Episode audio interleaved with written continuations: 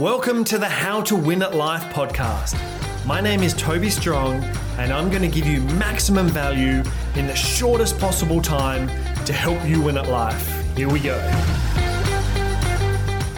I'm going to discuss two things in this podcast, and in my opinion, one is a tool and one is a trait. And I'm going to start with a tool first, but make sure you hang around until the end of the episode because the trait is actually more important but people often think the tool is the trait. if you're confused, don't stress. It'll make more sense as we continue. So in 2015, I read an article in Forbes magazine titled Millionaires Don't Use To-Do Lists, which really stood out to me because I had aspirations of being successful and I used a to-do list. The article was written by Kevin Kruse, who's an author of many books, including one which is called 15 Secrets Successful People Know About Time Management. Now, to be honest, I never actually got around to reading any of his books, but this article did have a big impact on my life. And the first sentence of this article just absolutely blew me away, which was this is coming from him. In my research into time management and productivity, I've interviewed over 200 billionaires, Olympians, straight A students, and entrepreneurs. I always ask them to give me their best management and productivity advice, and none of them have ever mentioned a to do list. I was shocked by this until he went on to explain the problem with to do lists, which include a to do list doesn't account for time, a to do list doesn't distinguish between urgent and important. To do lists contribute a lot of stress for people. When you've got a big to do list and you're struggling to get through it, that adds a lot of stress to your life. I won't go into more detail here about these problems, but if you want to read more about them, I've included a link to the article in the show notes. What Kevin goes on to suggest instead of a to do list is managing our lives using a calendar, which I promptly tried after reading this article and promptly failed at as well. I spent hours filling in my calendar with all the things I needed to get done felt really good about it, got busy, wasn't disciplined, and just wasn't following my calendar and just reverted back to doing what I felt like doing in the moment for a few days. Then I realized that I was off track and checked in with my calendar, but was just completely overwhelmed because everything I'd planned in there versus reality were just two different things. And it made me feel like I was just, it was just utterly pointless putting everything in there. One of my biggest problems was that I just wasn't checking it often enough to keep the plan and reality aligned. This frustrated me, so I started printing my calendar and putting it right next to my keyboard to force me to check it constantly. But then this also led to frustration because it was so rigid. It's, you know, it's a printed piece of paper and it couldn't account for things changing throughout the day. So I went through these peaks and troughs of calendar use for what felt like a few years, it probably was, experimenting with slightly different ways of handling it, failing, giving up, and then repeating the process again because I kept hearing from my entrepreneur friends how well it was working for them.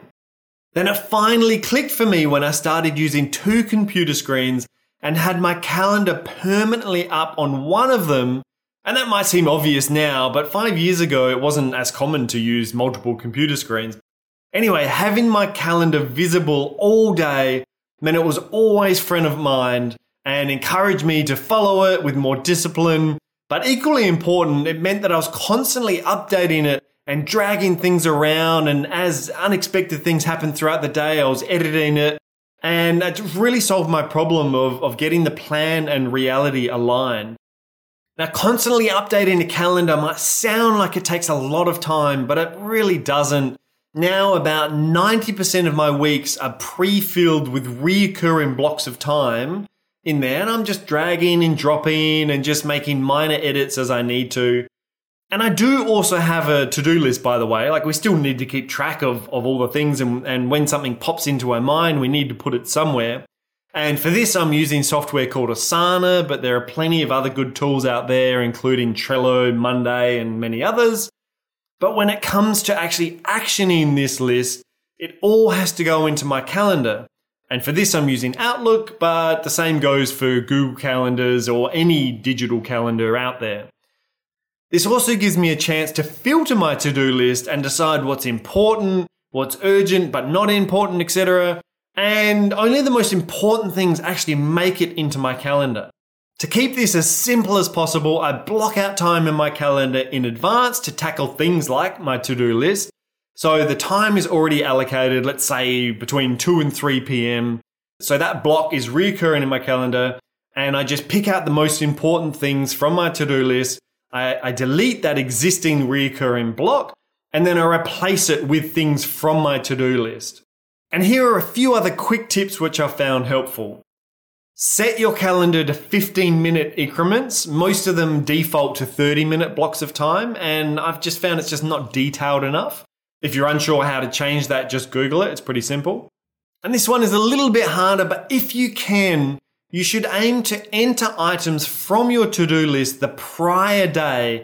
As in, today I'm following my calendar, which was all entered yesterday.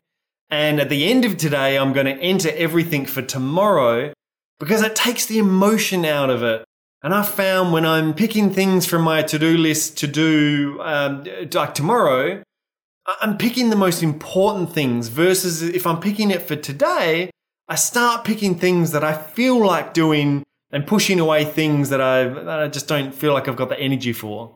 I hope these lessons I've learned help you with your own calendar journey in some way. But here comes the most important part.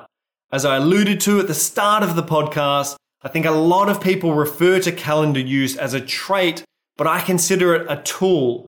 And what I think the most important trait of successful people actually is, and what this tool helps us to do, is to do things even when we don't feel like it. From my experience, this is the trait that we must develop if we want to be successful. And regardless of whether you use a calendar or not, but I do highly recommend it, you need to find a system which encourages you to do what needs to be done and not only do what you feel like doing, which is what most of the population do. And notice I said a system, need to create a system because willpower comes and goes and we need a reliable system. And for me, a calendar is that system. I can't stress this enough. As you know, I've recently moved from recording one podcast episode per week to doing it once a fortnight. And in some ways, it's actually made it a bit harder because it's less consistent and doesn't really have the rhythm that it used to. And to be honest, today I really didn't feel like recording this because our family just moved house recently and I've just had a bunch of other stuff going on which has left me feeling really run down. But because of the discipline I now have and the mindset around if it's in my calendar, it gets done regardless of how I feel. I've done it. And now that I'm towards the end of it, I actually feel really proud of myself for seeing it through as planned, which at the same time has really motivated me now for the rest of my day. And this is exactly what I was referring to in episode 7, which was titled Motivation Tips and Tricks, when I said that action creates motivation. And here's a recap of how this has played out for me today.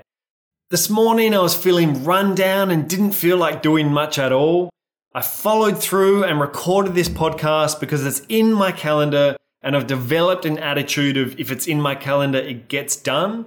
And now I feel really proud of myself and I'm motivated to tackle the rest of today.